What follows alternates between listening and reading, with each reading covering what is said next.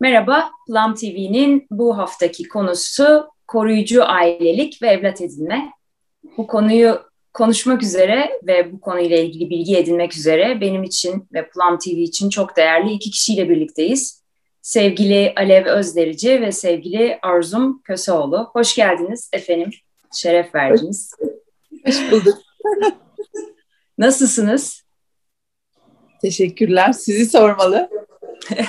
Çok şükür sizi gördüm, daha iyi oldum. Sağlığınıza duacıyım efendim. Gerçekten.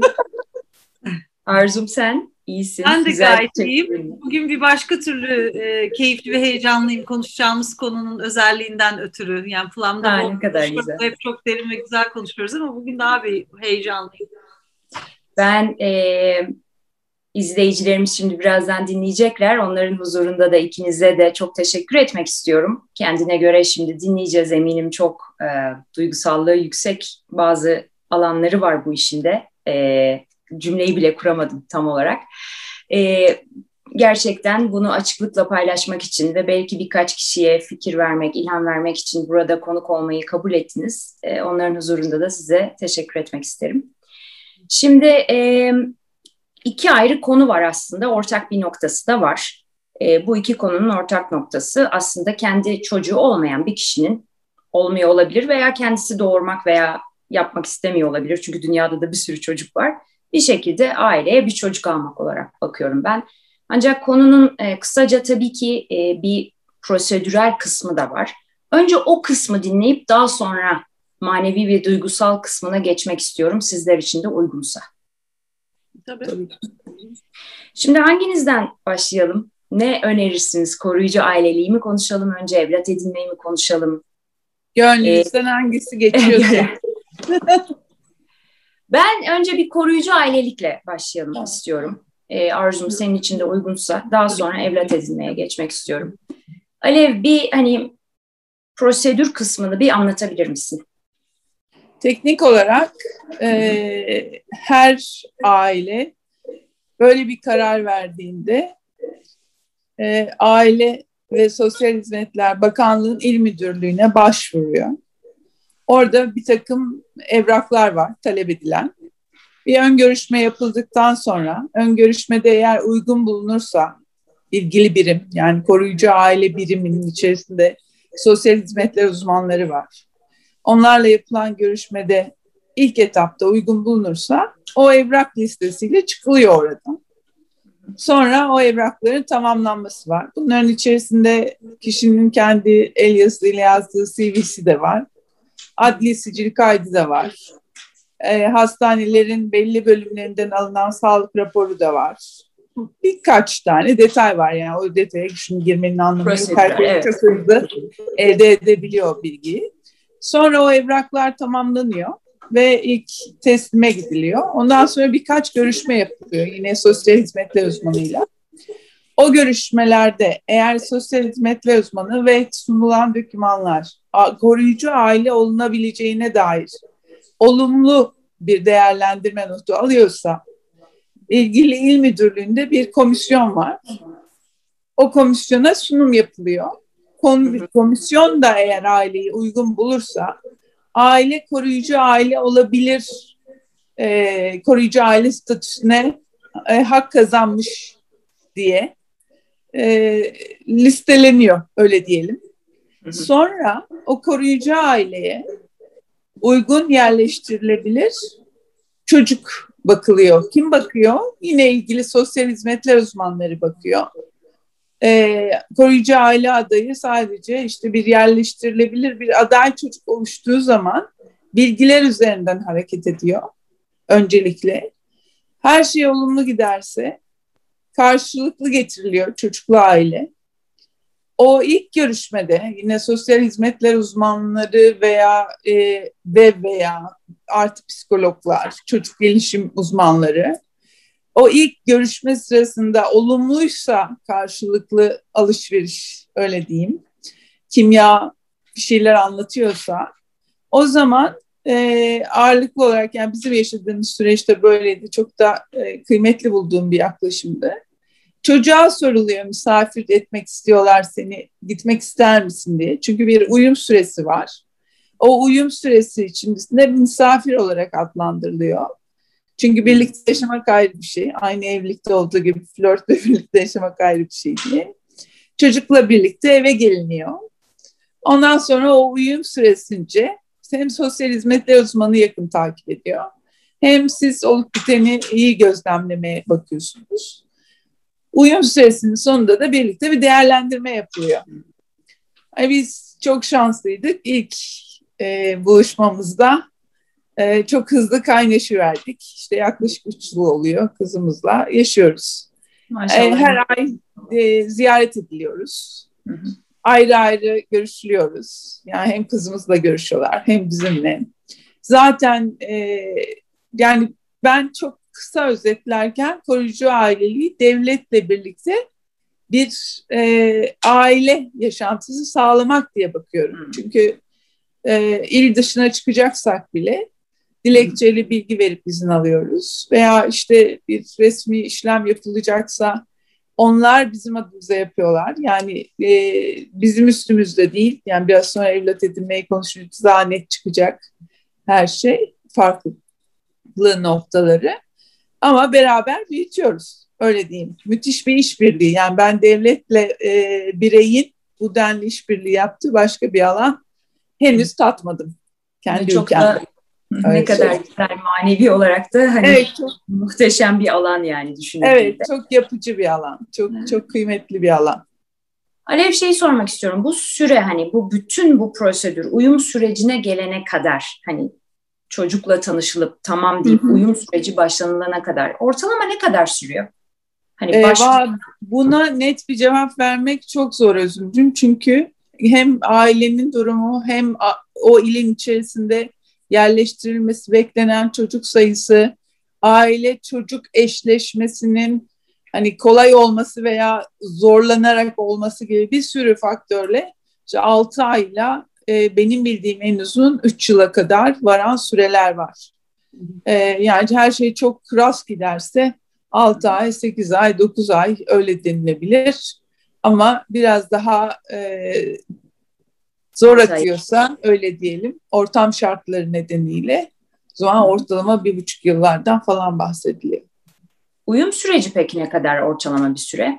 30 ila 60 gün. Onu sosyal hizmetler uzmanı çocuğun durumuna göre değiştirebiliyor. Çünkü değişik geçmişlerden, geçmiş bireysel hikayelerle gelmiş çocuklar var doğal olarak.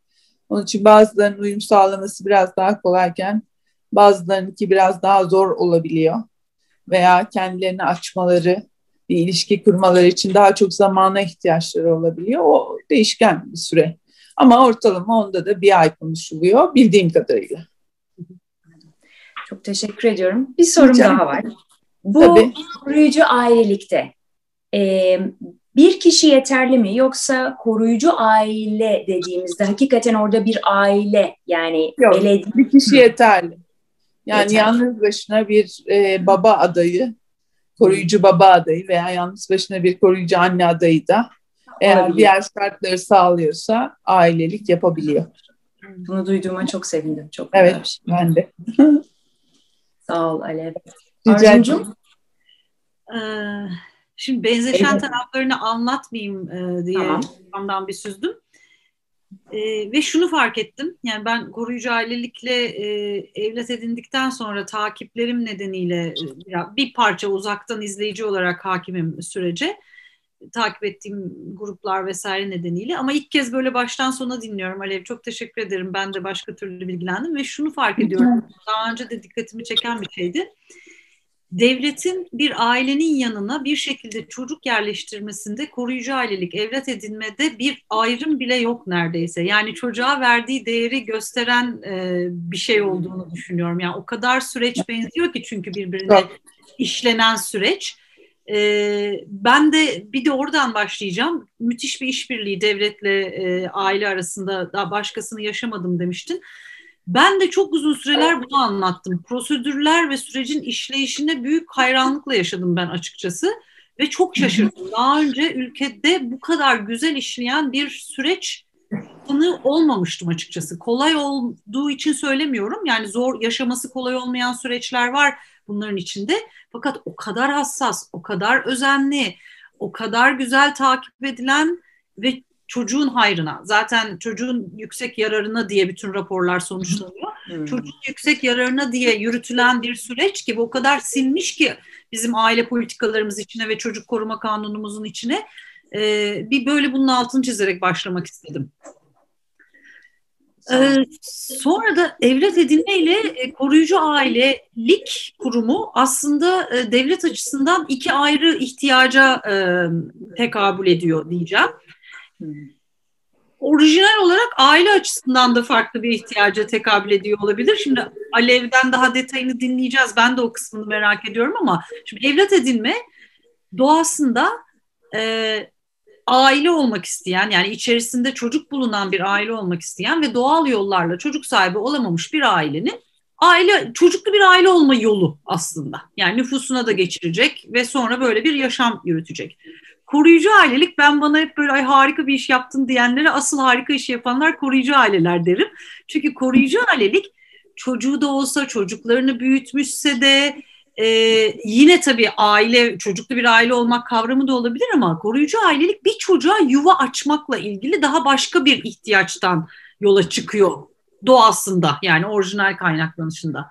Devlet açısından da Türkiye devlet korumasında en çok sayıda çocuğu barındıran ülkelerden biri, istatistiki olarak en yüksek istatistiklere sahip ülkelerden biri. Fakat bunun bir nedeni de yani devlet korumasına bırakılan çocuğun çokluğundan ziyade, o da var ama devlet korumasına bırakılan çocukların çok büyük bir yüzdesi için evlat edindirilebilir rıza belgesinin imzalanmadığı bir ülke olması. Çünkü Türkiye bir de topluluk bilinci ve birbirine bağlılığı yüksek bir ülke olduğu için aslında her aile ben geri alırım duygusuyla, çaresizlikten, her aile demeyeyim, çoğunlukta aile ben geri alırım diye çaresizlikten bırakan aile çok. Ama hani yurt dışı, Amerika vesaire filmlere baktığımız zaman gerçekten genç hamilelikler vesaireyle kalan çocuklar da var, hiç bakma ihtimali olmayan. Ama Türkiye'de gerçekten geri alma umuduyla bırakan aile çok. Toplum baskısıyla da o evrakı imzalama ve devlet o yetkiyi vermeme ihtiyacı da çok. Öyle olunca devlet koruyucu ailelik kurumunu bir parça daha evlat edindirmeye yakın bir şekilde işletiyor açıkçası. Ama prosedüre gelecek olursa evlat edinme prosedürü aile olunacak diye bakıldığı için şöyle işliyor. Bütün başvurma, raporlama, mülakatlar, ben de iz bırakan birkaç parçasının altını çizeceğim. Alev'in anlattıklarından farklı değil ama işte anneyle, daha doğrusu ya ailedeki kadınla ayrı mülakat, babayla ayrı mülakat, çapraz sorular falan, çok çok gelişmiş yöntemlerin yürütüldüğü, el yazısıyla özgeçmiş ve işte 5'er kişiden senin hakkında yine el yazısıydı yanlış hatırlamıyorsam hatta referans, yani çocuk ve çocuklarla ilişkinle ilgili, başka çocuklar ve başka aile birileriyle ilgili fotoğrafların, yani çok kapsamlı psikolojik tarama yapılmasına imkan kılacak çok güzel çalışmalar var kalem olarak. Tabii ayrıca işte Roşa testleri vesaire gibi, yani çok o tarafta da çok gelişmiş bir takım analizler var. Kuruldan raporlar vesaire gibi. Tek fark evlat edinmede diyeceğim, kriterleri sağlayıp onay aldıktan sonra ve evlat edinilebilir aile diye listelendikten sonra siz yine devlet korumasında sırada olan, onlar da yuvaya gelişleri vesaireyle ilgili bir sürü başka kriterlerle sıralamalara giriyorlar. Evlat edinmede, koruyucu ailede de var mı bilmiyorum ama geçmiş, çocuğun özgeçmiş özelliklerine ilişkin tercihler yapma imkanı var ailelerin. İşte kız isterim, erkek isterimden başlayan, işte genetik bilgisine sahip olmak istediğim için ailesi biliniyor olsun. Ben bir gün karşıma birinin çıkmasını asla istemiyorum, hiçbir şekilde bilinmiyor olsun. Yani cami avlusuna bırakılmış olsun gibi. Yani böyle çok genellemeleri yapıyorum ama devlet de size bunları çok kapsamlı sorular sorarak oluşturuyor. Benim en zorlandığım parçasından biriydi açıkçası. Çünkü o soruların içinde çok zor sorular var. Belki sonra da gireriz ama yani çocukların devlet korumasına girmek zorunda kalışıyla ilgili durumları irdeleyen, şu şartlarda bir çocuğu kabul eder misiniz, bu şartlarda bir çocuğu kabul eder misiniz diye bir anda 3. sayfa haberlerinde okuduğunuz her şeyin yüzünüze bir devlet gerçeği olarak çıkıp yani çok başka bir derinlikte yaşadığınız bir süreç.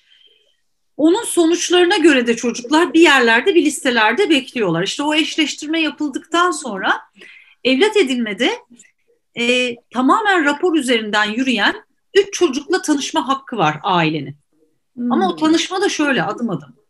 Yani 3 çocukla tanışıp karar vermek gibi bir şey yok. Diyor ki devlet, sosyal hizmetler görevlisi sizi arıyor ve diyor ki size uygun bir çocukla eşleştiniz. Dosyasını, daha doğrusu size uygun dosya toparladık 5 tane.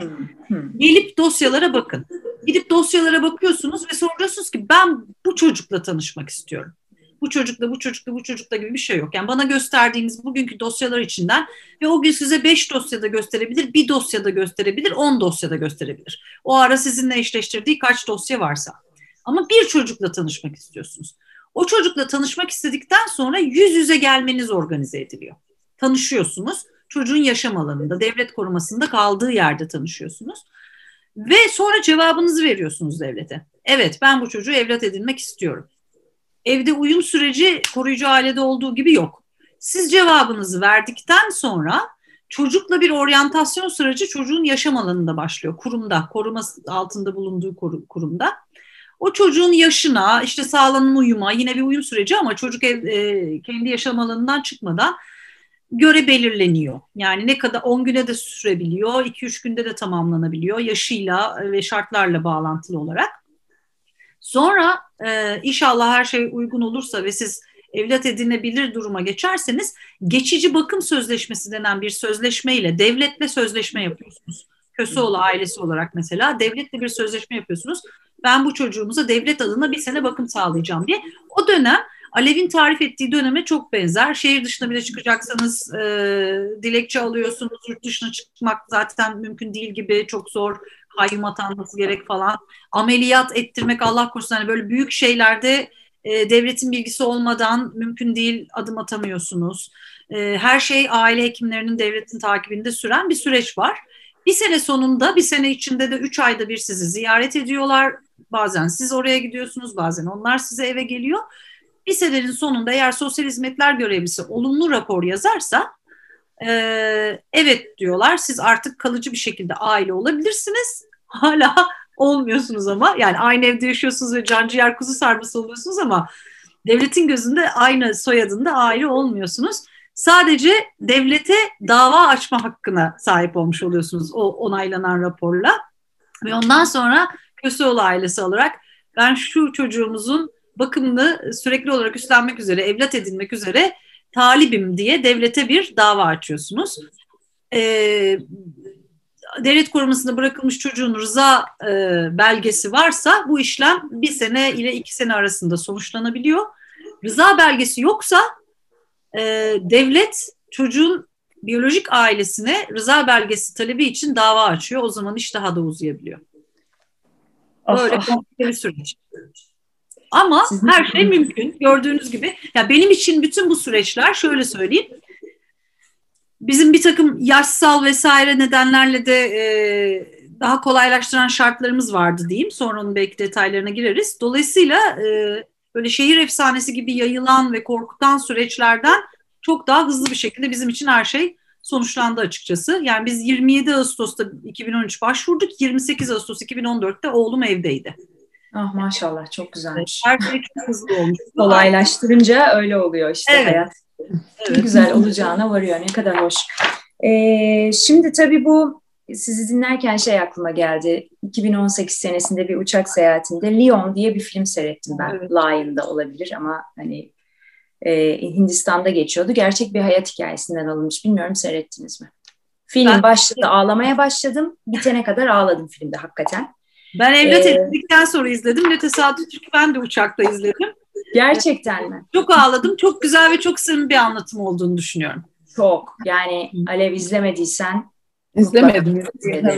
Yani yüreğin dağlanır ama hakikaten yani ve Hindistan'da bir çocuğun kaybolup yaşadıkları inanılmaz bir çekim. Çocuklar ve onun büyüklüğü inanılmaz oynuyor ve sonra Avustralyalı bir aile evlat ediniyor. Hatta bir çocuk daha evlat ediniyorlar sonra. Ve hakikaten orada aradaki farkı da, hani nelerle karşılaşılabileceğini de ve benim bildiğim kadarıyla Alev, senin de öyle bir hani değişik tecrübeler de olabiliyor. Koruyucu ailelikte de ve hani büyük ihtimalle evlat edinme aşamasında da, uyum sürecinde de kim bilir neler yaşanıyor. Ama bu film o da çok güzel anlatıyordu hakikaten, bilgi olarak da. Ve sonra aslında çocuğun yaşadığını da çok güzel anlatıyor. Biyolojik annesinin peşine düşmesine ama her zaman onu büyüten annesinin de zaten annesi olması. Yani çok değişik bir filmdi, çok duygusal bir filmdi. Şimdi ne diyeyim, öncelikle hani bu çok yürek isteyen bir şey. Hani takdiri bana düşmez ama biz yürekli olmayı da konuştuk Arzum'la, belki görmüşsündür Alev sen de. Yani hakikaten çünkü insanın hani hayatta birçok belirsizlik var ama bu bayağı gene de büyük bir belirsizlik. Size şeyi sormak istiyorum ben, tabii bunun özel yanları da vardır. Ben bu soruyu genel olarak soracağım. Lütfen siz hani mahreminizi kendinize tutarak soruyu yanıtlayın. Yani nasıl bu sürece girmeye karar verdiniz? Oradaki neler yaşadınız? Neler heyecanlandırdı sizi? Neler korkuttu? Çünkü hani ben bu söyleşileri çekerken hani bunu birileri izliyor ve hani istiyorum ki şey olsun. Oh, kedi mi geldi? Evet. Ben de ne oluyor diyorum, bakıyorum, çok tatlı. Hani onlara da bir fikir versin. Çünkü insan bir olayı yaşarken bazen zannediyor ki sadece kendi yaşıyor bazı duyguları da. O yüzden size böyle genel olarak sormak istiyorum. O süreci sizin kendi ifadenizle nasıl anlatmak isterseniz, duygu durumunuzu, yaşadıklarınızı sizin akışınıza bırakmayı tercih ediyorum. Alev, sözü gene sana vereyim. Arzum tamam. Biraz nefeslensin orada. Tabii. Bu soruna cevap vermeden evvel bir ekleme yapayım istersen. Ki genel paylaşım anlamında koruyucu ailelikten evlat edinmeye doğru giden bir süreçte yaşanabiliyor. Yani şöyle ki Arzum çok güzel anlattı baştan sona. İki tane bilgi var. Yani bizim yolculuğumuzda da bu bilgi bizim seçimimizi etkilemişti. Onun için söyleyeceğim. Listeler dendiği zaman bugün yerleştirilmeyi bekleyen çok sayıda çocuk var.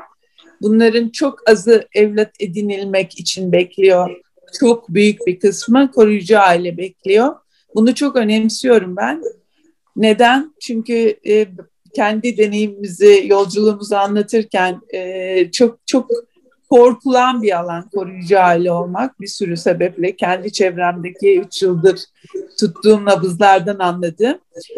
Çünkü devlet normal şartlarda annesi babası veya ikisinden birisi hayatta olan, şartları iyileşirse çocuğuna bakabilecek olan ebeveynleri desteklemekten ve onları da daha iyi bir yaşama kavuşturup çocuklarına gerçekten anne babalık edebilir noktaya taşımaktan sorumlu tutmuş kendini. Yani bizim şahit olduğumuz çocuğun anne babasına destek olunmak istenen durumlar var. Ancak çocuk anne babanın ikisini de kaybettiyse, ona bakmak isteyen birinci derecede yakın bir akraba yoksa veya gerçekten cami avlusuna terk edildiyse gibi durumlarda evlat edinilecek çocuk statüsüne geçiyor veya işte biraz önce Arzum'un söylediği gibi gerçekten aile rızası alınmış olarak evlat edinilme listesine ekleniyor. Şimdi burada bizim yolculuğumuza bağlıyorum. Mesela şimdi biz yaklaşık 3 yıldır koruyucu aile statüsündeyiz. 2 yılda bir sözleşmemiz yenileniyor. Buradan sonra belli bir süre sonra, o süre her aileye göre değişiyor. Eğer kimse talep etmiyorsa, biz de yani kimse çocukla temas etmiyorsa, çocuğu almak üzere bir adım atmıyorsa, kızımız için onun ailesi olmak üzere, evlat edinmek üzere başvurabiliyoruz. Bunun ne zaman olduğunu, ne zaman uygun olduğunu yine bizi takip eden İl Müdürlüğü ve ilgili sosyal hizmetler uzmanı söylüyor. Ve süreç koruyucu ailelikten evlat edinmeyle sonlanıyor. Yani devletle ilişki sonlanıyor belli bir süre sonra. Peki şöyle olursa, pardon Alev, merak şey yaptı. Mesela Siz dediniz ki hani çok güzel ama biz hani koruyucu aile olarak devam etmek istiyoruz. Ve devam edebiliriz. Tamam siz istiyorsunuz. Ha, orada sıkıntı yok. Hiçbir sıkıntı yok. Süreci kesmiyor. Devlet edin demiyor. Evet. Ha, demiyor. Veya yani, sen o zaman koruyucu aile olmak istiyorsun. Ben bunu evlat edinecek birine vereceğim demiyor o zaman. Yok, hayır. Yani, her şey yolunda gidiyorsa yani aile ve çocuk uyumu onların minimumları dediği düzeyde sürdürülebiliyorsa manen, zihnen, ruhen, bedenen, tatmin anlamında çocuk gerçekten çocuğun yüksek hayrına, yararına diye tarif edilen yerden sürüyorsa bu ilişkiyi tabii ki her şekilde destekliyorlar. Dedim ya, müthiş bir işbirliği var. Hakikaten ben o kelimeyi kullanmadım ama Arzum kullandı. Ben de kullanmak isterim. Hayranlık uyandırıyor. Keşke bu özen bir sürü alanda olabilse diyor insan ister istemez. Mesela ben kadınlar için çok diliyorum.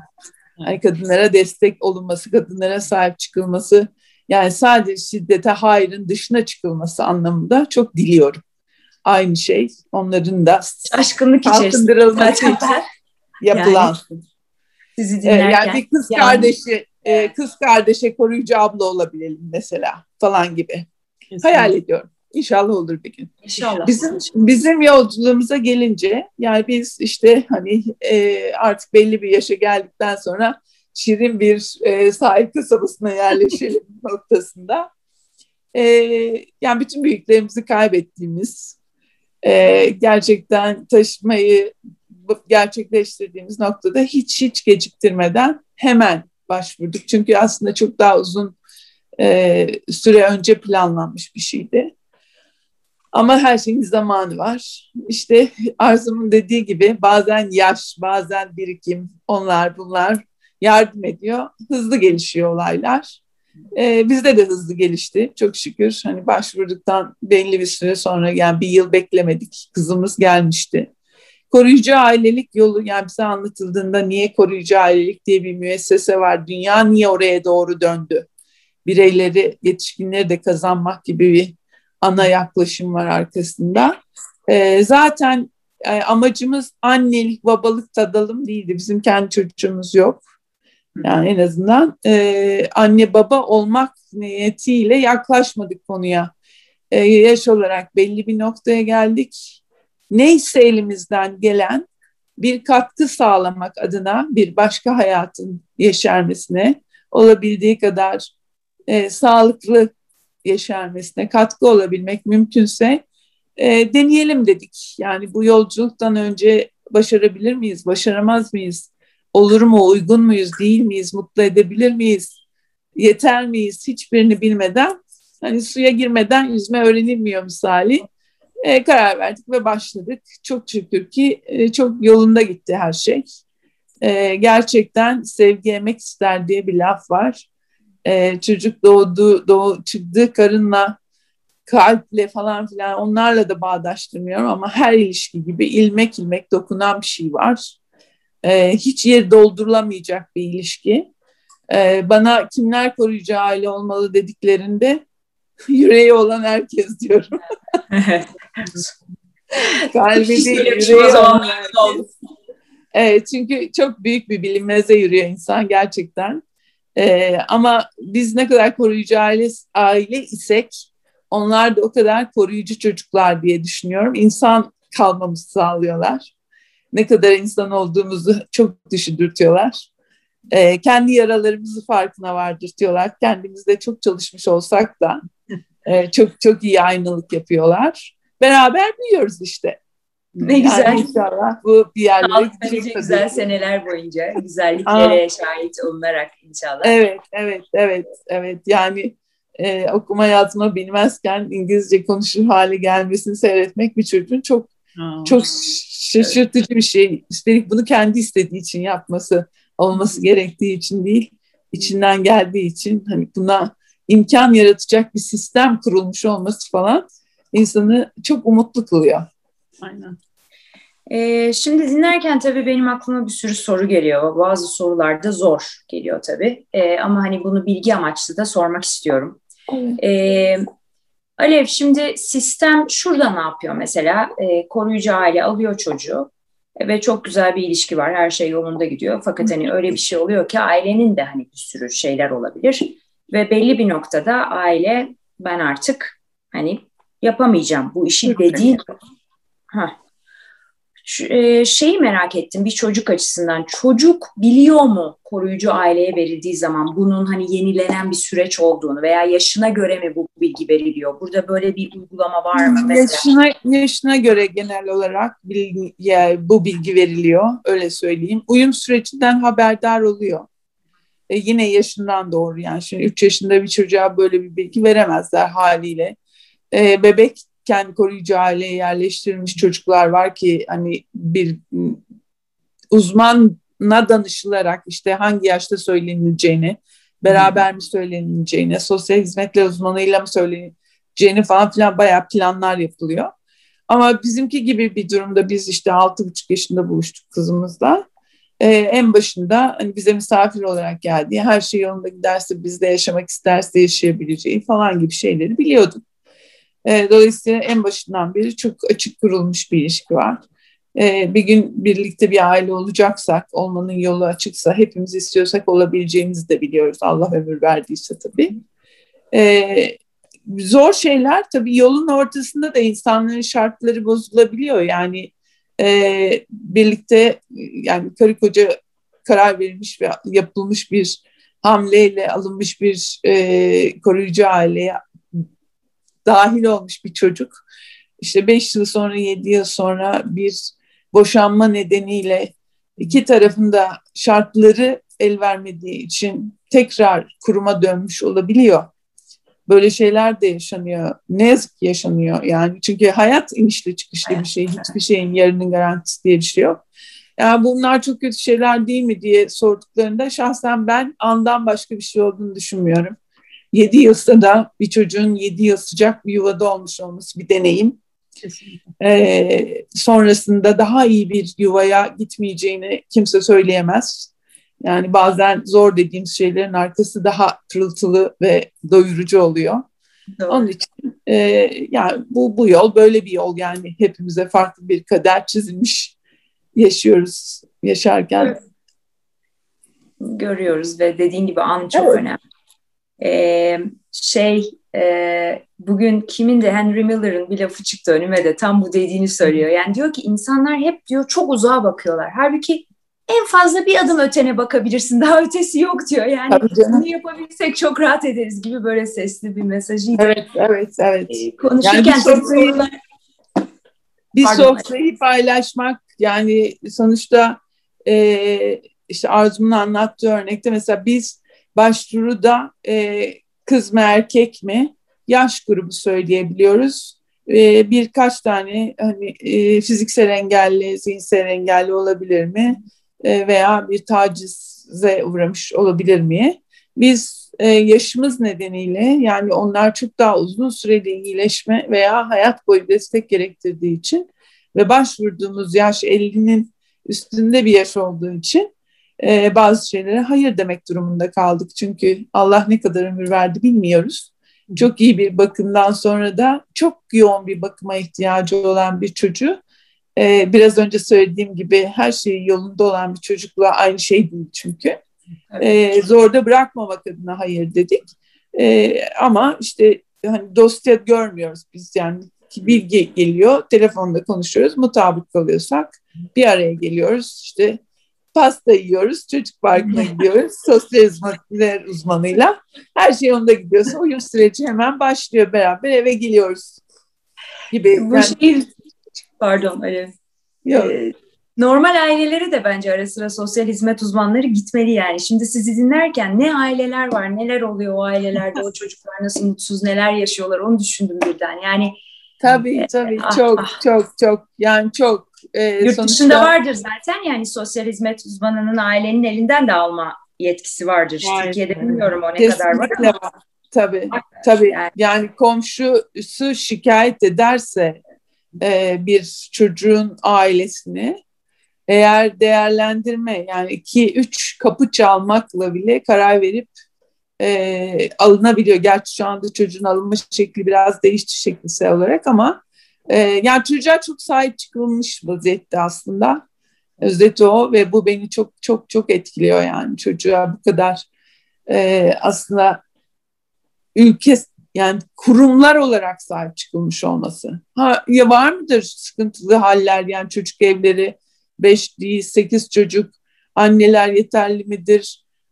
Onların hepsi konuşulabilecek şeyler ama yani biz sıkıntılı bir durum bulacaksak her yerde buluruz. Her yerde buluruz. Genele bakmak lazım. Evet, dünyanın ve ülkemizin şu günlerinde yani Mart'ın sonuna geliyoruz. Hani bu en azından bunu duymak açıkçası benim yüreğime biraz su serpti. Hakikaten de iyi geldi. Çok teşekkür ediyorum Alev bu bilgiler için. Arzum? Şimdi bir kere Alev seni dinlerken ya ne kadar Özüm tabii ikimizi de ayrı ayrı tanıyıp kimle kimi buluşturacağını da biliyor, öyle de bir tadı var. Annem senin ağzından çeşitli yerlerde çıkmış sözleri senin ağzından duyuyormuşum gibi hissediyorum. Böyle benim de yüreğim şey oldu, genişledi seni dinlerken. Ben pek de anlattım aslında. Yani şimdi şey sordun ya yani kendi mahreminizi ayrı tutun elbette diye. Bir anlatma alışkanlığım oluşmuş. İki ben zaten bu konu dışında da hayatı sen beni biliyorsun Özüm bu açıdan bir hayatı yaşıyorum. Yaşarken yazıyorum, anlatıyorum falan işim gereği de. Çünkü öyle daha iyi de proses ediyorum aslında. Yani kendimi konuşurken duyunca bir şey de benim aklımda daha çok yerleşiyor galiba.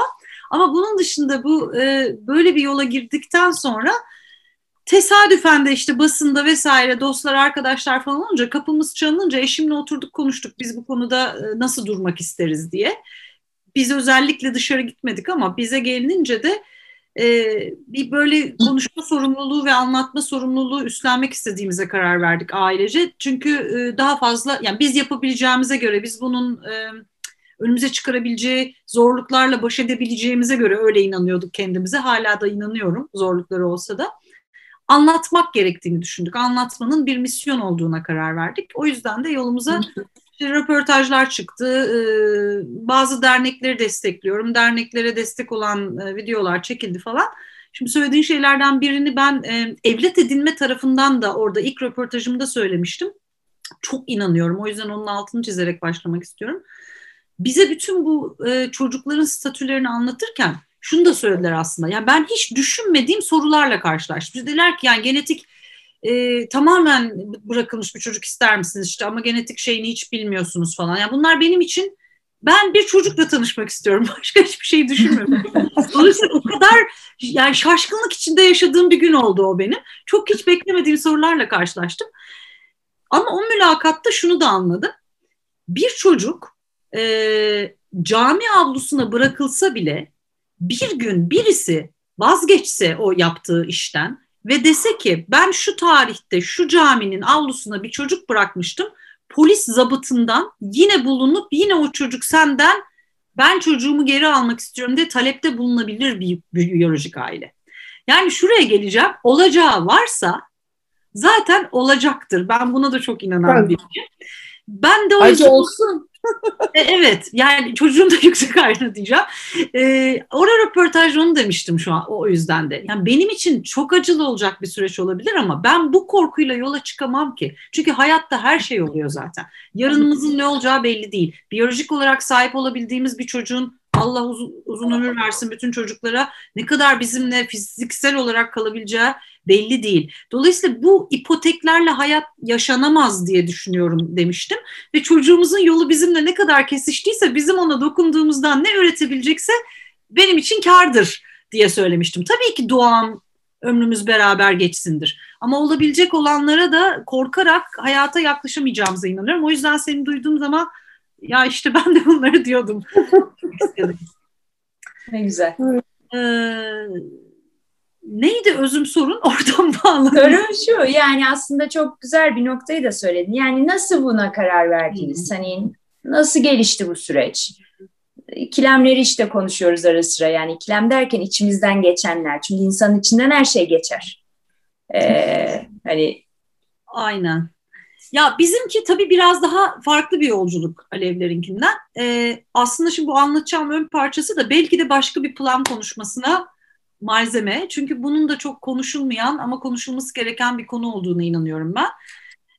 Biz çocuk sahibi olmak isteyen bir çift olarak yani bir kere her genç insan gibi herhalde sanıyorduk ki diyeyim, yani çocuk sahibi olmak isteyen her genç insan gibi bu böyle Türk filmlerinde olduğu gibi oluyor. Yani birdenbire çocuk sahibi oluyorsun.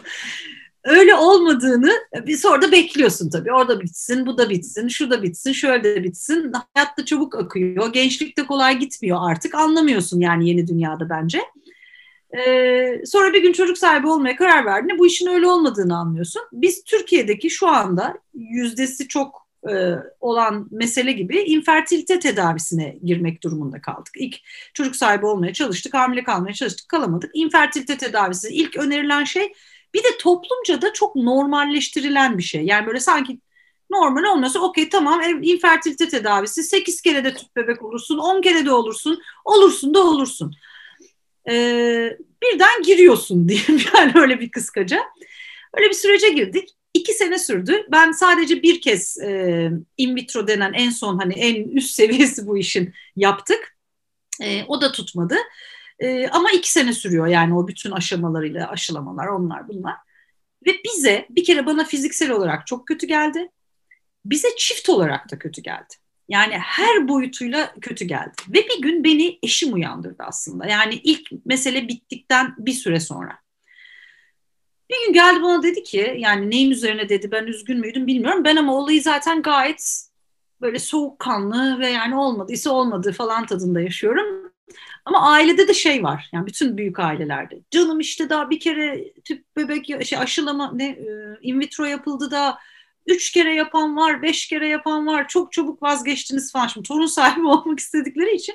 Ama bu olayın psikolojik boyutunu özüm kimse bilmiyor, kimse ele almıyor. Hiçbir tüp bebek kliniğinde annenin psikolojisiyle, çiftin psikolojisiyle ilgilenen bir yapı yok. Gerçek anlamda istiyor musunuz? Aile olmanın başka yolları da var. Düşündünüz mü?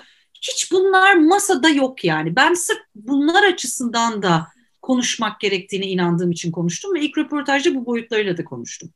Geldi bana eşim dedi ki uyandırdı bir gün bizi. Arzum dedi ne olur artık söyleyeceğim. Beni yanlış anlamayacağını biliyorum. Bir de biz çok eski bir çiftiz. Çok genç yaşlardan beraber. Biliyorsun benim ne kadar çok çocuk sevdiğimi, ne kadar aile olmak istediğimi. Ben de çok baba olmak istiyorum. Ama biz niye hayattaki hayata vereceğimiz tek şey çocuk sahibi olmak gibi davranmaya başladık. Yani biz çok üretken bir çiftiz. Çok şey üretiyoruz. Hayata başka şekillerde de veriyoruz. İnsan yolculuğumuzda bir gün ebeveyn olmak da varsa öyle de veririz illaki ama bunu böyle bir şekilde ortaya koyduğumuz zaman bizliğimizi yitirdik. Yani kendimizden çıktık. Ağladık falan tabii ama çok haklıydı. Yani çok önemli bir şeyi uyanmış oluyorsun. Bir kere orada bir kırgınlık başladı bende ve bir daha öyle bir fiziksel çocuk, fizyolojik açıdan çocuk sahibi olmak istemeye dönmeyeceğimi bildim ama ne yapacağıma dair hala bir fikrim yok. Benim yolculuğum öncelikle köpek evlat edinmemle başladı diyeceğim. Şimdi o özerk hayata o kadar alışıyorsunuz gibi de yani 2 kişi çok rahat falan her şey rahat. Benden başka bir canlıya bakabileceğimi bilmiyordum açıkçası. Bakarmışım gibi gelmiyordu. Bir noktada onun ipin ucu kaçıyor. Bir gün işte köpeğime bakarken böyle ben koştuk yapıyorum. O da ayağımın altında yatıyor. Ah ben seni nasıl bu kadar sevdim. Doğursam bu kadar severdim. Nasıl bu kadar sevebildim? Böyle yüksek sesle konuşurum. Eski usul kadınlar gibi. Bir baktım konuşuyorum köpekle falan. Ve sonra unuttum. Yani kalktım kahve yaptım falan. Koşluğa geri döndüm. 6 ay sonra bir sabah yani hani düşünceler bilinç altında ekiliyor büyüyor ya. Gözümü açtım yani yaz sabahı hakikaten gözümü açtım tavana bakıyorum rüya gördüm herhalde. Hiç kimseyle konuşmadım, hiçbir araştırma yapmadım, hiçbir şey olmadı. Gözümü açtım ve evlat ediniyorum dedim kendi kendime. İlk aklıma gelen düşünce buydu. Hiç konuşulmuş, hiç şey yapılmış bir şey değil. İşte tatile gidiyor olduğumuz için bir hafta sonra başvurduk. Tatile gitmiyor olsaydık ertesi gün başvururduk belki. Bir hafta sonra başvurduk. Aile olmak istediğimize ama bu yolla olmak istediğimize karar verdik. Bizim yolculuğumuz böyle başladı. Valla sonra da işte o aşamalardan geçerken şuna inandık. Ama zorluklarını biraz küçümsemişiz diyeceğim. Vazgeçerdik diye söylemiyorum bunu ama yine de zorluklarının bu kadar olabileceği algısına o anda erişemiyor tabii insan. Her zor durumla baş edebileceğimi sandım. Hatta eşimle oturduk, onu konuştuk yani. İşte sen bu işleri yapıyorsun, psikolojik tabanlı birçok eğitimin var. İşte maddi ve manevi yetişkinliğimiz, yaşımız, tüm bu olanaklarımız, aile çevremizin bizi çok destekliyor olması, arkadaşlarımızın çok destekliyor olmasıyla yani biz zor çocukları, daha zor durumlarda olan çocukları alabiliriz. Biz buna yüreğimizi açabiliriz. Böyle duralım. En zor şartlarda evlat edinilemeyen çocukları alabiliriz gibi bir yerde durduk. Fakat sanırım sınanmak için de çok zor bir seçenekle, büyük bir yanlışlık sonucu ilk olarak çok bir zor seçenekle karşılaştık. Çünkü bizde sadece ruhsal veya fiziksel engel, yani büyük ölçüde bir ruhsal veya fiziksel engele hayır demiştik. Çünkü biz de normal şartlarda yaşayan bir aile olmak istiyorduk tabii öncelikli olarak. Utandık, sıkıldık, hani dilemalar yaşıyor insan diyorsun. Oralarda çok büyük dilemalar yaşayabiliyorsun. Yani bunu birine söylemekten utanıyorsun, sıkılıyorsun, işte seçiyor gibi olmak istemiyorsun. Sana hayat da verebilirdi bütün bunları falan ama böyle de bir durum var. Sonuçta kurtarıcı olarak bir yerden başlamamak gerektiğini de anlıyorsun ve öğreniyorsun. Çünkü o kadar büyük bir eşitsizlik ki aile ilişkisinde. O yanılgıya düşmemek lazım. Allah'tan elimde kaynaklarım ve danışabileceğim insanlar vardı da o kurtarıcılık yanılsamasına düşmedik. Ve bu iki duruma hayır dedik. Fakat yine de işte yani tek yanlışlıktır kurumda olan, ki olabileceğine inanıyorum. Yani çocuğun yerleşik olduğu devlet bakımında yuvada, hemşirede ve oradaki sağlık kayıtlarında olan bir bilginin sosyal hizmetler kayıtlarında bulunmayışı, böyle bir uyumsuzluk vardı ne yazık ki. O nedenle o eksik bilgiyle biz bir çocuğu görmeye gittik ve büyük bir zorluk olduğunu gördük. Bir ay izin istedim ben. Yani normalde devletin hayatta yapmadığı bir şey. Yani hemen cevap veremeyeceğim dedim. Yani hiç beklediğimiz bir şey değil. Onlar da kendilerinin kayıtlarındaki hata nedeniyle bu izni vermeyi öngördü. Yani anlamlı buldular. Ama bir ay sonra hayır dedik. Hayır dedik. Fakat o ben bir ay çok zorlu bir iç süreçten geçtim açıkçası. Kurtarıcı olmaktan aile olmamak lazım. Onu ilk sınavım odur bu süreçle ilgili. O sınavı verdik. Bunu birazcık daha hani yani seni zorlamak istemiyorum Arzum. Sonuçta bunlar çok özel ve hassas konular. Hani lütfen o şekilde almayacaksan. İzleyenler açısından ve ben de merakımı cezbetti. Orada hani kurtarıcı dediğimizde başka bir şey, aile olmak başka bir şey gibi mi bir şey anlamalıyız? Çünkü aslında kurtarıcılıkta sanki aile olmak geri planda kalıyor, değil mi? Öyle bir şey var orada. Orada başka bir güdü var herhalde, değil mi? Öyle anlıyorum evet, ben. Başka bir güdü yani var. Bir insanı, bu hayatta acı çeken bir insanı aslında kurtarmak o aslında, değil mi? Evet, ben öyle bunu bir şey misyonla yapıyorum ve bunu bu misyonla yapan çok özel insanlar var açıkçası. Ben işte bu bir ay bu kararı vermeye çalıştığım sürece özellikle engelli çocukları evlat edinen, hem zihinsel engelli, yani zihinsel engelliler okulunda zaten öğretmen, kendisi de 2 tane çocuğu evlat koruyucu ailesi olmuş, evlat edinmemiş, koruyucusu ailesi olmuş insanlar var. Ya da gerçekten kalbi yüreği burada atan, bu niyetle yola çıkmış insanlar var. Müthiş bir yürek. Başka bir şey. Evet, çok başka bir şey. Ama o başka bir şey. Şimdi evet. İnsan o kadar, bu acizliği kabul etmek de bence hayattan önemli. Yani insan o kadar komplike bir şey ki ben bunu bir gıdım bile o kurtarıcılık duygusundan, ben bu müsbeti üstlenmeliyim, sorumluluk bana geldi, bu benim sorumluluğum falan. Ben öyle kanıtlar aradım ki benim şirketimin ismi Luma, ışık demek Esperanto'da. O çocuğumuzun ismi de başka bir dilde ışığa denk gelen bir şeydi falan. İşte yok hayatın bana işareti falan filan. Yani kanıtlar arıyorsun. Bu misyon sana çizilmiş diye. Gerçekten çok aradım. Astroloji aklıma gelmedi. Bak baksaydım keşke. Çok aradım. Ama sonra birden fark ettim ki o minicik kırıntıyla bile o yola girsen en ufak bir zorlukta ters ve kötü ve eksik yanlış davranışta bulunabilirsin. O da senin yüreğini mahveder zaten süreçte. Yani bunu tabii sonradan anladım. Yani oğlumla buluşup yaşamaya başladıktan sonra o kadar çeşitli zorlukları olabilen bir süreç ki, o kadar zemininden ve kontrollü duygu durumundan çıkıp reaktif tavırlara girebilirsin ki, yani az insan biyolojik çocuğuyla da olabiliyor tabii, öyle hisler yaşayabiliyor elbette ama başka yerlerden sorguluyorsun o tavırlarını. Başka şekilde görüyorsun, başka zorluklar yaşıyorsun. Bunu kastediyorum. Açıklayabildim mi bilmem ama. Evet, gayet net anladığımı düşünüyorum. Ben herkesin de anladığını. Kaç yaşında geldi oğlunuz size? 21 aylıktı Vedat. Yani 2 yaşını henüz doldurmamıştı. Ve hep devlet korumasında kalmış bir çocuktu. Bıcır bıcırdı. Hala da ultra bıcır bıcır. Bıcır bıcırlığını hiç kaybetmedi. Maşallah hiç kaybetmesin. Alev'e katılıyorum. Yani mizaçta çok duruyor. Fakat aile ortamında, yani koruyucu ailelik zaten hem Türkiye'nin hem birçok ülkenin de o yüzden desteklediği bir şey. Çocuğun en sağlıklı yetişme ortamı, yani yemeği, bakımı, her şey çok uygun olabilir devlet korumasında ama çocuğun en sağlıklı yetişebileceği ortam aile. Yani ilişki büyütüyor bir çocuğu diyoruz ya. Yani o ailenin olması çok kıymetli. O yüzden böyle bir çiçek gibi açılıyorlar ya. Yüz ifadeleri değişiyor. Yani çok hızlı değişen bir süreç o. Onu görmek de insana müthiş bir böyle alçak gönüllülük. Çok başka bir sıcaklık veriyor insanın kalbine. Geçen gün çocukluk fotoğraflarıma bakıyorum da şimdi Ankara'da olmaktan da mütevellit. Böyle bir bebeklik fotoğrafımı gördüm. Ya dedim, bir yanım hala ana kuzusu. Yani hepimizin bir yanı hala anne kuzusu aslında ve hani sevgi zaten. Yani biz Plum'da bağlanmayı da işledik. Bu bebeklik dönemi, annelik dönemi, sevgi, ilgi, şefkat çok, yani çocukluk dönemi çok bambaşka bir dönem hakikaten. Plum için de önemlidir, ayrıca benim için de keza. Çocuklar insandır der ya Yaşar Kemal, ben o söze bayılırım o kitaba da. Yani bilmiyorum, değişik, dünyada bir değişik. Bunları duymak bana çok iyi geliyor. Sizinle bu söyleşi çok iyi geldi, söylediklerinizi duymak.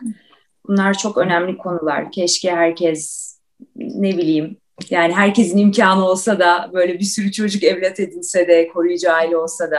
Sizi dinlerken mesela onu düşündüm. Hani belki ben de ileride belki yaparım diye düşündüm. Ne kadar güzel olur. Allah bana o yüreği verebilirse inşallah.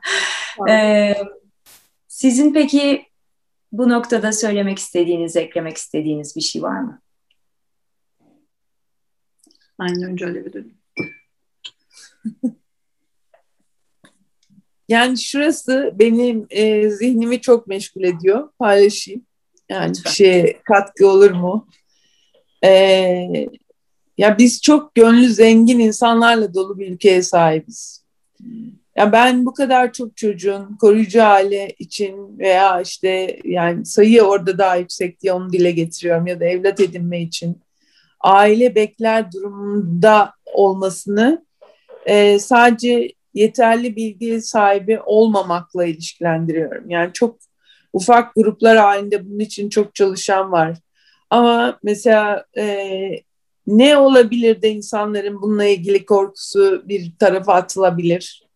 Ne olur da insanlar bunu deneme yollarına gidebilir? Hani kendi işim nedeniyle takip ettiğim iyi satan dizilerde bile konu edilir, yer bulur. Bir bilinçlendirme için çaba sarf edilir haldeyken bu kadar az sayıda yerleştirme yapılabilmesini içim de almıyor, zihnim de almıyor. Öyle söyleyeyim. Yani işte yaklaşık 17 bin çocuk var koruyucu aile alsın diye bekleyen. 17 bin nedir ki? Yani bizim ülkemizde yaklaşık 18 milyon hane var. Hadi yarısı da uygun olmasın. Hadi öbür yarısı yaş olarak uygun olmasın. Yine elimizde baktığımız zaman neredeyse 5 milyona yakın hane var. 17 bin çocuk var. Ne yapmak lazım da, yani bunun için nasıl organize olup da korkuları veya bilmiyorum işte infertilite tedavisi dedi Arzum. Çok acayip bir yere parmak bastı. Yani burada bedensel olarak ruhen yaşanan sıkıntılar, aynen, bunun yaşattığı travmalar, hücresel seviyede, yani biz biraz iyilik halleri üzerine bir işte yaptığımız için çok yükseldi oran. Çok büyük yatırımlar yapılıyor. Halbuki burada denemenin maliyeti çok düşük. Bu kadar net söylüyorum. Yani bir çocuğu ne bileyim yabancı dil öğrensin diye uluslararası öğrenci değişim programları gibi 2 ay misafir etmek bile bir ailenin bunu yapıp yapamayacağını anlayabilmesi için kafi. Deneme uyum süreleri denilen süreleri çok çok yerli yerinde uygulamaları olarak buluyorum. Bizim de uyum süresini geçemediğimiz, çünkü bir iki kardeş diye başvurduk ama il dışından alınamadığı için yoktu. Tek bir kızımız var. Sonrasında deneme uyum süresi de olamayacak. Çünkü bu yine Arzu'nun söylediği kurtarıcı rolü çok tehlikeli bir rol. Yani oradan yola çıkarak böyle bir şeye girmek, insanların kendisinin sınırsız kaynak sahibi olduğunu varsayarak, moral olarak da, enerji olarak da, madden manen ne derseniz deyin, imkansız. Dolayısıyla kaldıramayacağı bir yükün altına girip hem kendini hem karşı tarafı biraz telef eder noktalara gitmesini engellemek adına. Hani bir beraber yaşayalım, görelim biz bunu yapabiliyor muyuz, yapamıyor muyuz noktasına nasıl getiririz? Yani gerçekten bunu bu kadar güzel şeyleri konuştuğumuz ortamda paylaşıyorum. Kendi aklım ya da tecrübem yetmediği için. Yani niye yayılamıyor? Koruyucu ailelik biliniyor ama neden denenemiyor? Yani bir çocuğun X bir çocuk evinde bir ay kalması veya X bir Ayşe Hanım'ın evinde bir ay kalması arasında hiçbir fark yok. Ayşe Hanım hani patolojik bir hasta değilse. Yani çocuğa eziyet etmesi beklenmez normal şartlarda bir insanın. Tabii. Yani bu evini açmak, sofrasını açmak, bir ay değil, 2 hafta olacak, değil, 3 günde bile belli oluyor bu iş. Şimdi yani şöyle Alev dediğine çok pardon Arzum sözünü mü kestin? Yok hayır. Çok önemli bir nokta bu. Çünkü ben bilgi eksikliğinin bu alanda çok yüksek olduğunu düşünüyorum. Yani hakikaten hani konunun içine giren kişilerin bu konuda bilgi sahibi olduğunu. Hani mesela benim etrafımda kaç kişi var koruyucu aile? Bir sen varsın, bir sürü insan tanıyorum. İşte bir de Arzum var evlat edinmiş yani. Tanıdığım hani bir sürü insan var benim. Bilinçlendirmek önemli. Şöyle benim optimist bir yapım var biliyorsunuz. Ne güzel buradan başladık. Bunun inşallah hani bu dernekleri de ben sonrasında hani sizinle öğrenip onların da hepsini zaten bir bakmak, takip etmek, koymak isterim. İnsanlar dinledikçe, yaptıkça sizin gibi insanları da yürekli insanları da dinledikçe gönülleri yavaş yavaş açılacak. Çünkü ben bütün nasıl diyeyim korkuların bilgi eksikliğinden de kaynaklandığını düşünüyorum. Sen diyorsun ya Alev ne var bunda? Bizim biliyorsunuz kültürümüzde besle kargayı oysun gözünü. İşte evde şöyle yani böyle tuhaf cümleler vardır. Yani biz böyle hurafelerle ve arabeskle yani ben bakamıyorum artık bilmiyorum dizilerimize hani bilmiyorum seyrettiğiniz var mı yani hani yani o kadar şey bir toplumuz ki hani böyle içini böyle yapan yani o yüzden bence insanlar nasıl diyeyim halbuki güzel şeyler olabileceğini bunların paylaşılabileceğini aslında hepimizin bir ve tek olduğunu ve hani o sofraya bir yemek kap koysan, bir sıcak yatak versen. Aklıma bir film geldi, daha geldi. Sandra Bullock'un Blind Side diye bir filmi vardır. Seyrettiniz mi Kör Nokta? Evet, aynen. O yani, o da gerçek hikaye. O da mesela kadın herkes yani bir African American'ı bir siyahi zenciyi alıyor eve getiriyor. Adam dev gibi 2 çocuğu var millet neler diyor kızına diyor sarkar diyor onu yapar diyor bunu yapar diyor. Ya o kadın onları dinleseydi mesela. Yani işte yürekli kadınlar sağ olsunlar ve sizi destekleyen eşleriniz veya bilmiyorum hani onlar da anladığım kadarıyla hani evet. Annem lütfen söyle. Evet yani ben de eşlerimi öpüyorum dayanamıyorum. Eşlerimiz yani şey açısından şunu söylemem lazım. Yani evlat edinme listesinde olan çocukların profili ve geçmişi hakkında gerçekten hiçbir bilgim yok. Ancak koruyucu ailede o listede bekleyen çocukların gerçek anlamda işte parçalanmış evlilikler sebebiyle çoğu. Dolayısıyla babanın da sahip çıkmadığı yani babaya hep uzak çocuklar gördüm ben orada. Yani kendi ilimiz içinde tanıştığımız koruyucu ailelerde de bireysel tarihlerine çocukların baktığımız zaman hep çok sıkıntı çekmiş anneler gördüm. Yani ben kendi kızımın okula başladığında ilk ağladığı günü bir ev resmi çizemediği için ayıplandığı için ağladığına çok ağladım. Benim evim olmadı ki anne cümlesi çok kıymetli, yani çok şey anlatıyor çocukla alakalı. Dolayısıyla bizim durumumuzda, yani ben tek başına bir kadın olarak da koruyucu aile olmaya kalkar mıydım evli olmasaydım? Kalkardım. Ama eşimle olduğu kadar çocuğumuz için sağlıklı bir hayat, aile hayatı sunabilir miydim? Asla sunamazdım. Çünkü onun kendi ailesinde, geçmişinde annesinin eşlerle yaşadığı sıkıntının ne kadar büyük olduğunu bize geldiğinde, işte yaklaşık 6 ay diyeyim, beni eşim sanki bana herhangi bir şey yapacakmış gibi sürekli tedbirli olarak yaşamasıyla inanılmaz diken diken etti. Yani bir evde bir erkek varsa kadın korunmalıyı 6,5 yaşında bir kız çocuğu ne ara öğrenmiş olabilir? Çok ki biz çok sakin yaşayan bir aileyiz. Yani 12 tane kedimiz var. Bir şirin kasabada yaşıyoruz. Burada sakinlikten patlıyor insanlar, sıkıntıdan.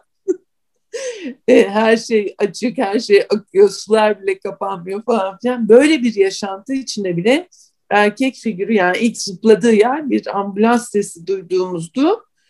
Ambulans sesinin arkasından polis geçince ağlamaya başladı. Neden? Çünkü ambulansa da binmiş, babası polisle karakol arabasına da binmiş, oraya da gitmiş. Böyle enstantaneler. Onun için evet, eşlerimiz çok bu süreci çocuğun yüksek hayrına sürdürmek adına çok büyük destek. Çok önemli. Çünkü bir anneleri var ama çok sıkıntı çekmiş bir anne resmi var. Tam bir aile resmi olabileceğini görmeleri açısından da kıymetli buluyorum bunu. Yani çok yanlış da yapardım ama bu başka bir şey. Yani bütünlük başka bir şey. Yani çünkü maskülen ve feminen iki enerji var. İki cinsiyetle kurduğu ilişki var. İkisinin farklı anlamlarda geliştirici yönleri var. Veya işte sorgulatıcı, neyse ne. Ama bir denge var yani hayatın içinde olduğu gibi. Kadın erkek ilişkisinin sağlıklı görmesi açısından da çok kıymetli. Evet, evet. Çünkü insan ne görürse onu biliyor hayatta. Tabii, tabii. Hayır, bir de yaralı gelince yani zaten ön yargılı oluyor işte. Yani tek bir anneye de geldiğinde, kadın olarak hep sıkıntı çekmiş bir anne gördüğünde burada da yine yalnızlık. Yani o taraf hep itelenmiş. Yani sonraki ilişkileri açısından da hiç onda yeni bir bakış açısı geliştirmeye el vermeyecek bir ortam oluşuyor muhtemelen. Çok önemli, çok teşekkür ediyorum Alev, bunlar çok içten, çok kıymetli bilgiler, gözlerimizi doldurtan. İşte değişik bir dünya yani, ne diyeceğimi bilmiyorum.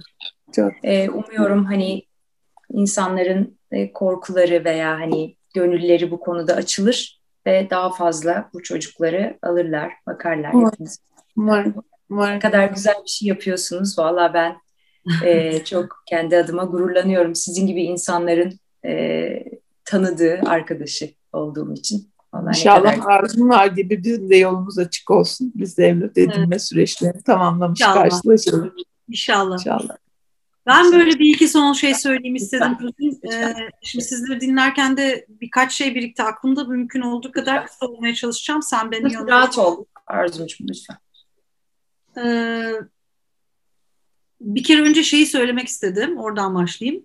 Şimdi tabii ideali aile elbette ama bizim evlat edinen bir aile olarak yani dünyada bile az bulunabilecek bir de başka bir statümüz var. Benim oğlumun 2 tane biyolojik kardeşi var.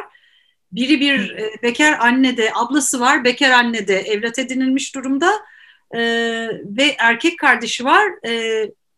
Ayrılmış 15 yaşında bir kızı olan bir anne de koruyucu ailede, onlar da evlat edinme niyetiyle o yolu takip ederek girmiş durumdalar.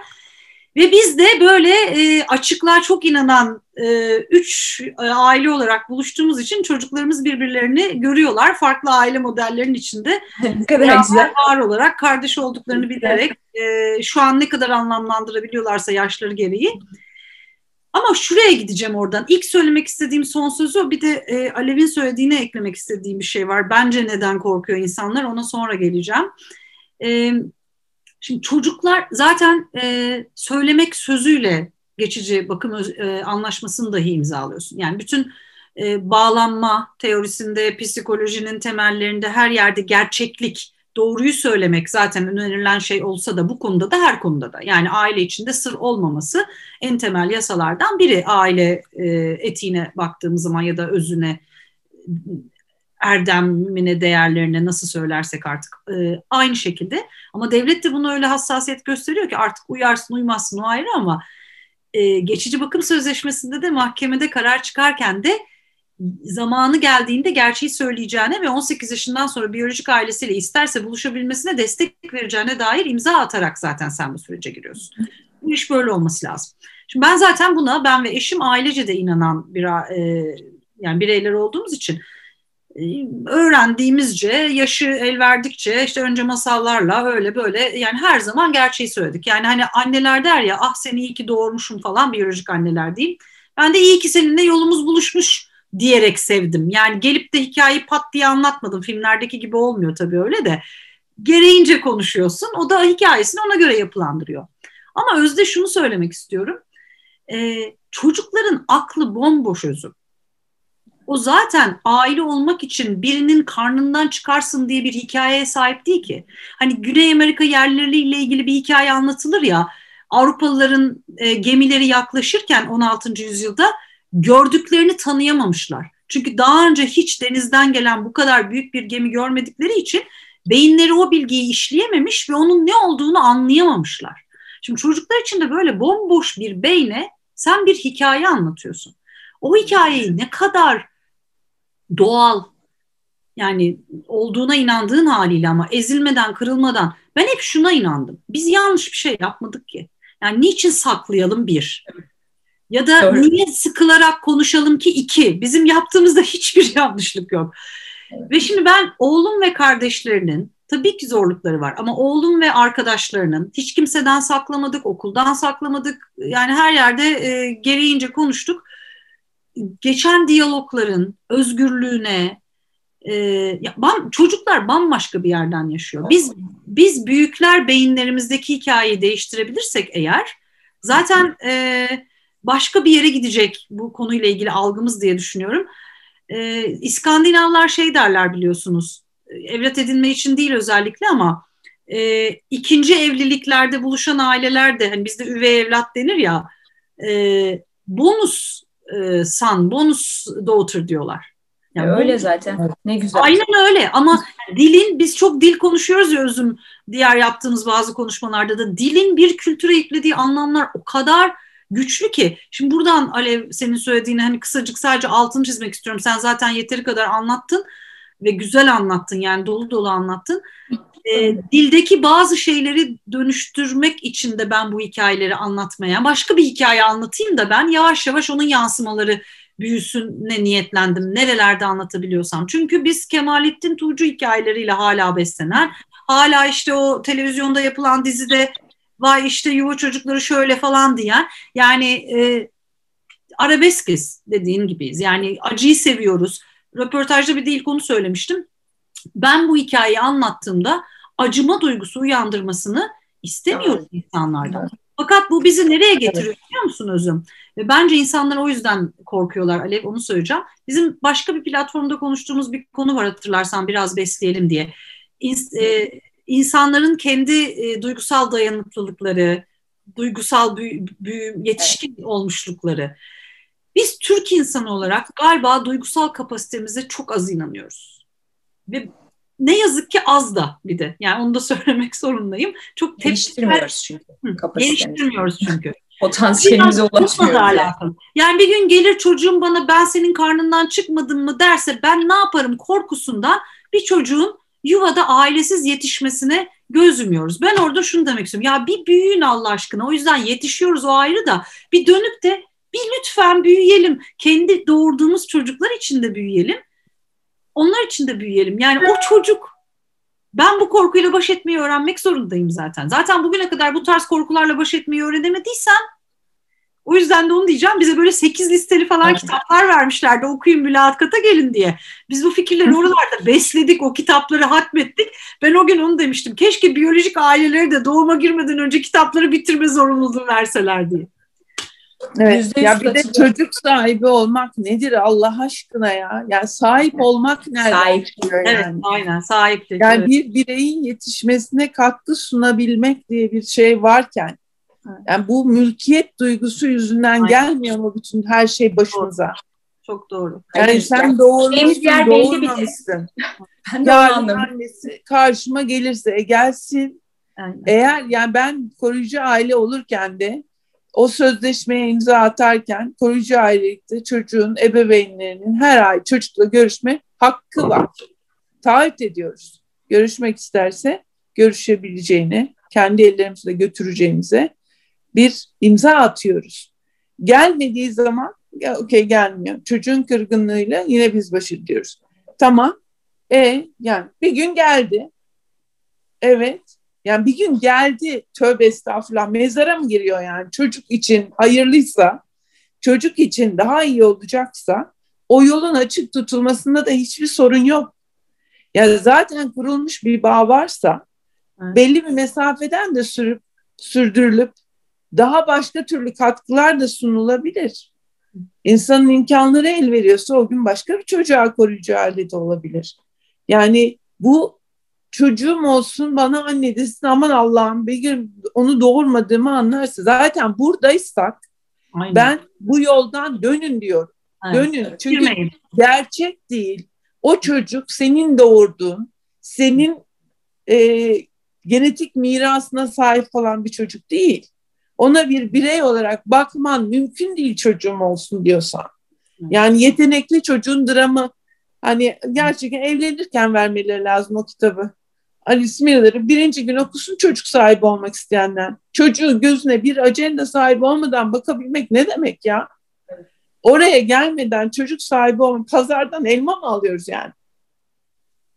Onun için tabii ki korkuyoruz. Çocuğun bize yaşatacaklarından değil, kendi beklentilerimizin büyüklüğünden korkuyoruz. Aynen dediğin gibi duygusal kapasitemiz de maalesef az. Yani evet. Potansiyel herkeste var. Hiç. Yani benim inandığım şey, hepimiz müthiş bir potansiyele sahibiz ama ne yapıyoruz o potansiyeli acaba? Neyse. Yok. Ben de bunlardan konuşuyorum zaten. Tanıyoruz. Siz artık biliyorsunuz. Yani çok teşekkür ediyorum. Hani sizlerle bunları konuşmak çok güzel. Çünkü ben Plum'da bunları çok yazıyorum, çiziyorum. İnsanın kendi meselesini halletmesinin ne kadar önemli olduğunu. Artık çocuk istismarının ne olduğunu, çocuk ihmalinin evet. ne olduğunu, bunları hep işliyoruz. Çocuk üzerinden var olmak kadar korkunç bir şey olamayacağını, yani bunun artık bilimsel olarak çocuk ihmaline girdiğini, hani istismarı evet. olmasa dahi. Şimdi o Halil Cibran'ın şiiri vardır, çocuklara evet. kanatlarını vermiş, sizden geldiler, bana ait değil, ben evladıma iyi ki varsın diye seviyorum. Ağzımdan bir kere iyi ki doğurdun çıkmadı. Ama o bana sıkıldığında anne beni niye doğurdun diyor mesela. Keşke ben de ulan ben doğurmadım seni, sen oldun diye veriyorum ben de, ne yapayım.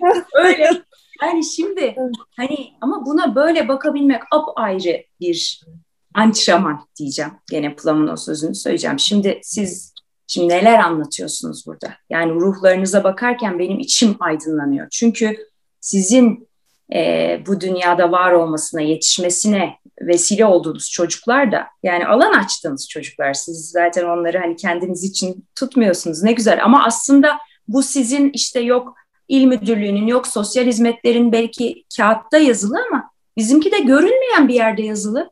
Yani ben bunun altına imza atmıyorum diye bir şey biliyor muyum ben ne olacağını? Aynen verdiğiniz örneklerden bilmiyorum ki. Ve sizi dinlerken hani biz bu konuyu kötü bir konu, acınacak bir durum olarak bilgilenmemeli insanlar bununla ilgili Tabii. olarak. Godfather'da çok güzel bir söz vardır. Who are you to pity der? Only God can. Yani, sen kimsin ki birine acı? Sen kimsin ki ya? Yani Allah neyse o acıyabilir. O yüzden kibir sahibi olan acı. Acıma zaten kibir aynen. Tamam evet, acıma kibir. Şimdi bunu bir kere buradan söyleyelim. İnsanlar eğer acıyorlarsa herhangi birine veya herhangi bir şeye lütfen bir dönüp kendinize bakın ya. Yani şimdi ben bunu deyince kötü oluyorum. Doğruyu söylediğim için sevilmiyor oluyorum. Birlikte sevilmemekten dolayı çok memnunum. Bana eşlik ettiğiniz sağ olun. Çünkü hani benim böyle maalesef kötü bir reputasyonum var. Özüm söyler ve söylediği şey de hani can sıkıcı olur. O yüzden de Özümcüm, ismin Özüm ya. Öz söylersin. Başka şansım yok. Arzum var olmanın. Öz ve gerçek söylersin. Bugün gene yazdım Plum'da, bugünkü postumda bumuş gibi olmayalım. Samimiyet yapalım. Bu maneviyat sakatlıktır yani. Bu gerçekten maneviyatının bir yerinin eksik kalmış olmasıdır.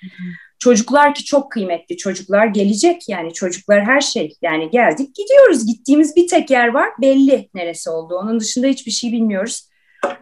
Yani çok çok güzel şeyler söylediniz. Benim ruhum şöyle biraz havalandı sayenizde. Çok teşekkür ediyorum. Çok güzel şeyler konuştuk. Ben inanıyorum ki daha fazla aile de bunlardan ilham alacaktır. Daha fazla kişi de. Yani dünya bambaşka bir yere gidiyor artık. Yani Türkiye'nin de biraz kendini geliştirmesi gerekiyor.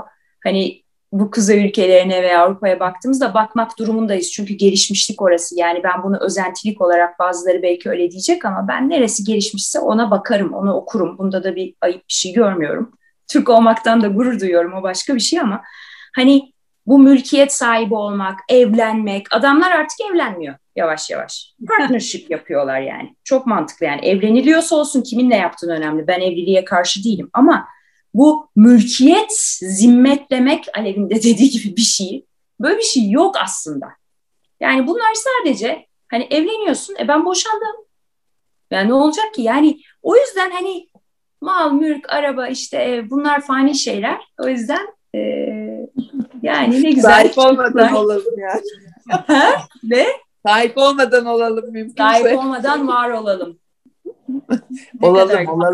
Sahip olmadan olalım. Olalım. Tamam, olalım.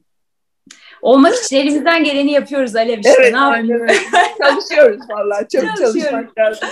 Sayenizde ben de öğreniyorum bir sürü şey. Evet. Ne kadar çok şey öğrendim bugün. Çok teşekkür ediyorum. Sağ olun. Çok zengin bir konu tabii. Yani çok alanı var. Arzum, dediğin konuyu not aldım. Alev, sen bilinirlikle ilgili. Yani inşallah birazcık daha bilinmesine vesile olur. Ben de anlatıyor olacağım her yerde.